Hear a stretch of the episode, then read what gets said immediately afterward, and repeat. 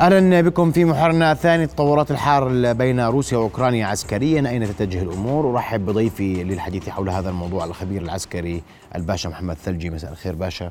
أهلا حياك الله أخي محمد. رؤيا بودكاست. وسؤالي اليوم عم نشهد تطورات متسارعة على الجبهة الروسية نعم. الأوكرانية؟ قراءتك عسكريا لما يحدث اليوم خصوصا مع بدء الهجوم المضاد الأوكراني على المناطق الروسية.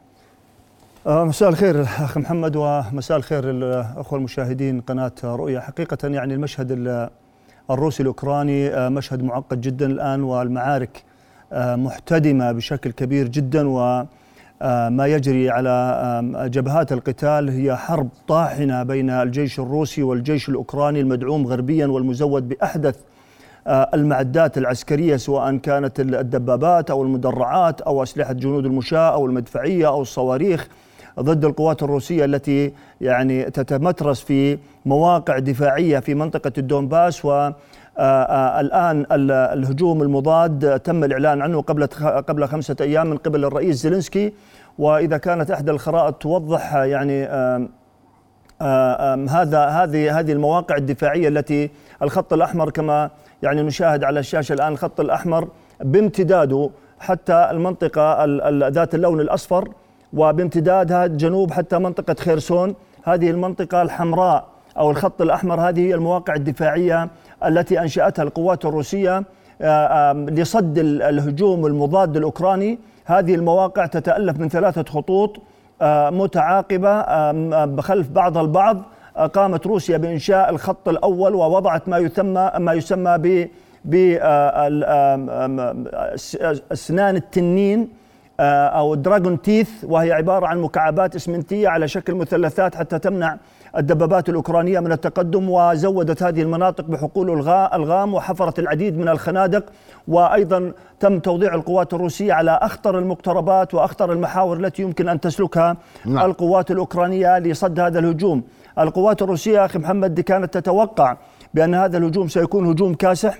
الهجوم جرى الإعداد له من شهر واحد تقريبا. يعني إحنا نتحدث عن خمس أشهر والقوات الأوكرانية يتم تزويدها بكافة المعدات والأسلحة ومعدات الاتصال ومعدات التزويد وأحدث أساليب آه، القتال إضافة إلى أن هنالك خبراء عسكريين يعني جلسوا طويلا وهم آه، يعني يبحثون بالخطط الأنسب لاقتحام المواقع الدفاعية الروسية وتجاوز هذه الخطوط وبالتالي تحقيق اختراقات على خطوط الدفاع أو في خطوط الدفاع الروسية. ولكن لغايه هذه اللحظة وربما الخارطة الثانية أيضا تشير إلى توجه أو إلى إلى محاور الهجوم. ودعنا نبدأ من آه، الشمال السهم في الشمال باتجاه منطقة خاركيف. هذا السهم يشير إلى الهجمات التي تقوم بها القوات الروسية عبر الطائرات المسيرة والقصف المتكرر إلى منطقة بلغرود الروسية داخل الأراضي الروسية وخاصة أن منطقة خاركيف هي منطقة محاذية للحدود الروسية وبالتالي هذا هذا الهجوم هو عبارة عن هجمات متلاحقة بالمسيرات والمدفعية والصواريخ على هذه المنطقة التي تعتبر منطقة تزويد رئيسية للقوات الأوكرانية آه، للقوات الروسية عفوا ولنقاط إمدادها باتجاه الجنوب. المح... الأسهم الأربعة في المنتصف السهم آه، الثاني الذي يليه وهو باتجاه من ليمان باتجاه كوبيانسك وهو أحد محاور الهجوم الرئيسية. المحور الثاني وهو باتجاه آه، محطة زاباروجيا أو من محطة زاباروجيا النووية باتجاه الشرق والسهم الثالث هو من منطقة جنوب دونباس أو جنوب دونسك باتجاه منطقة ميلاتيبول وماريبول وهذا الهجوم تعول عليه القوات الأوكرانية بشكل كبير جدا في أن تستطيع هذه القوات تجاوز خطوط الدفاع الروسية وبالتالي الوصول إلى منطقة ميليتيبول ومنها إلى ماريبول وقطع الخط البري الواصل من جزيرة القرم باتجاه ماريبول باتجاه القوات الروسية في دونباس. الخط الرابع أو السهم الرابع من من الأسفل. هذا السهم هو كان مخطط أن يكون محور هجوم رئيسي عبر خيرسون ولكن من قام بتفجير سد سد نوفا كاخوفكا الموجود على نهر دنيبرو أفشل عمليات الهجوم الأوكراني من تلك المنطقة وتم إغراق المنطقة بفائض من المياه ووصلت المياه في في بعض المناطق في منطقة خيرسون إلى عشر أمتار فوق سطح الأرض وبالتالي المنطقة خرجت من الحسابات العسكرية الأوكرانية والروسية وهذا ربما أعطى فسحة من الوقت والزمان للقوات الروسية بأن تقوم بسحب قواتها من تلك المنطقة وتعزيز الجبهات الأخرى. آخر سهم موجود باتجاه جزيرة القرم هو القوات الأوكرانية ما زالت باستمرار آه، تهاجم جزيرة القرم عبر المسيرات وعبر الصواريخ والمنطقة هذه أيضا آه، تم تحصينها والدفاع عنها بكافة الوسائل إلا أن الطائرات المسيرة تستطيع الوصول ولكن نادرا ما ينجح يعني ما تنجح هذه الطائرات في ضرب أهدافها. هذا سيدي آخر يعني ربما آخر التطورات التي آه بالمناسبة آه تفضل. أعلن الرئيس بوتين اليوم آم آم في معرض حديثه عن تطورات الحرب و كان هذا هذا كلام هو الرئيس الروسي بأن القوات الروسيه القوات الأوكرانية خسرت لغاية هذه اللحظة بالأربع أيام والخمس أيام الماضية حوالي 7500 قتيل وجريح آه، في في في عمليات الهجوم خلال أربعة أيام وهذا رقم كبير جدا. لأوكرانيا وربما يعني يعني أن سيكون مؤثر في الأيام القادمة. خسرت العديد من الآليات حوالي 360 آلية مدرعة و160 دبابة إضافة إلى معدات اتصال. روسيا قامت بمهاجمة القادة الأوكران المجتمعين في مناطق داخل روسيا وبالتالي فقد الأوكران عدد من القادة خلال هذه العمليات. أيضا القوات الروسية لها خسائر ولكن خسائر القوات الروسية بكونها مدافعة أقل بكثير من القوات الأوكرانية. هذا شيء طبيعي أن يتم خسارة يعني القوات المهاجمة تخ... يعني تخسر لأنه يجب أن تكون القوات المهاجمة ثلاثة أضعاف القوات المدافعة وبالتالي شيء طبيعي أن يتم أن تتم هذه الخسارة أو أن تجري هذه الخسارة ولكن إذا كان بالإمكان تجنبها آه لم لا؟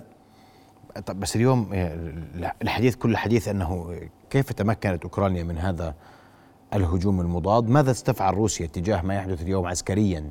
في الجانب العسكري تحديدا. سيدي يعني يجب أن ندرك ونعلم بأن أوكرانيا لا تقاتل لوحدها. أوكرانيا مدعومة بدول عظمى. نتحدث عن عن الولايات المتحدة والتي أقرت قبل يومين مساعدات إضافة إلى ما تم تقديمه والإحصاءات تقول بأن وصل إلى أوكرانيا يعني مساعدات أمريكية فقط حوالي 37 مليار. وأول أمس أقرر أقرت الولايات المتحدة وزارة الدفاع مساعدات عاجلة لأوكرانيا ب 2.1 مليار دولار. وهذا رقم مهول.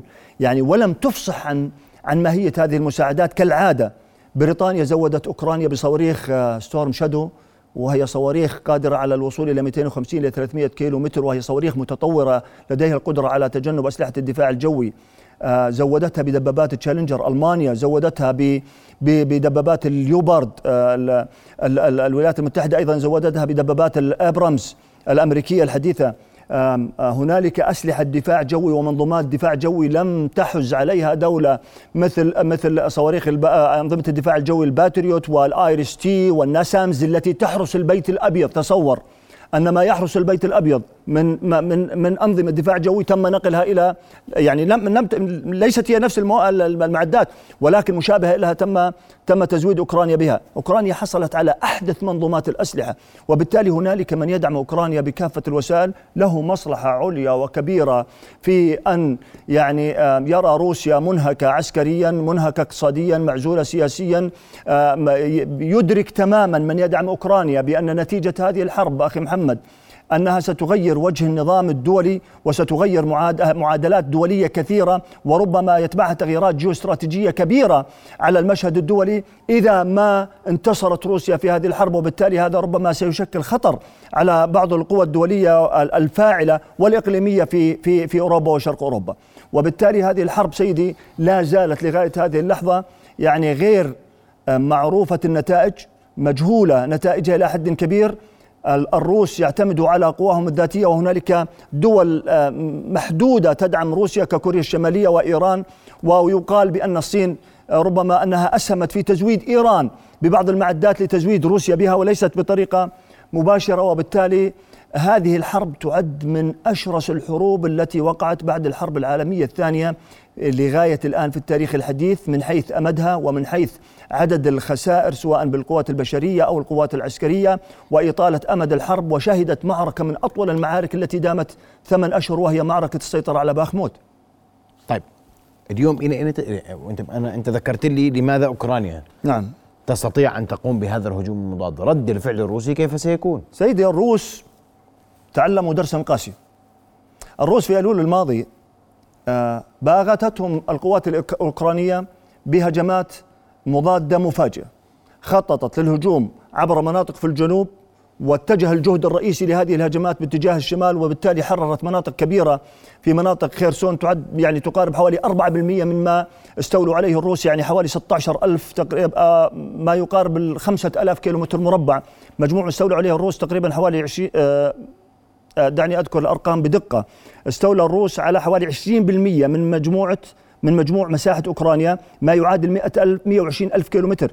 استرد الأوكران عشرين ألف كيلومتر في الهجمات المضادة وبالتالي كان هذا هذا الهجوم يعني المضاد كان عبارة عن هجوم خاطف هجوم سريع لم تستطع القوات الروسية التنبؤ به لم تستطع مقاومته وبالتالي خسرت ما خسرت في تلك الحرب من معدات ومن مناطق سيطرت عليها ومن قوى بشرية وبالتالي كانت صفعة قوية لروسيا. الآن عند عندما انتهت هذه المرحلة ودخلنا في مرحلة باخموت وانتهت معركة باخموت الطويلة كان هنالك حديث خلال هذه المعركة خلال معركة باخموت والتي كانت تهدف القوات الأوكرانية من هذه المعركة أن توقف تمدد وتقدم القوات الروسية باتجاه الجنوب وباتجاه الغرب الأوكراني وبالتالي تعطي لنفسها الفسحة من الزمان والمكان حتى تستطيع تجميع قواتها والبناء للهجوم المضاد. روسيا لم تترك أوكرانيا يعني تنعم بهذه الفسحة من الزمان والمكان قامت بالتدخل بتحضيراتها وتجهيزاتها واستهدفت مخازن ومستودعات الأسلحة واستهدفت أيضا المساعدات التي كانت ترد إلى أوكرانيا ودمرت العديد منها. وقامت في هذه الفترة بينما كانت تقاتل في باخموت قامت ببناء الحواجز الدفاعية والسواتر الدفاعية والخطوط الدفاع المتينة التي يصعب اختراقها إلا بجهد كبير جدا ووضعت قوات احتياط كبيرة بالخلف وبالتالي يعني أعدت العدة كاملة وخططت لكل الاحتمالات ومحاور الهجوم ومن أين سيأتي وبالتالي آه، روسيا تجهزت لهذا الهجوم وأعدت له العدة بشكل كامل. ولهذا المعركة الآن لا زالت تراوح مكانها. وستستمر. ستستمر. نعم. أشكرك كل الشكر آه، الخبير العسكري الباشا محمد ثلجي على وجودك معنا اليوم حياك الله سيدي. شكرا على هذا الإيضاح لما يحدث على رؤيا بودكاست.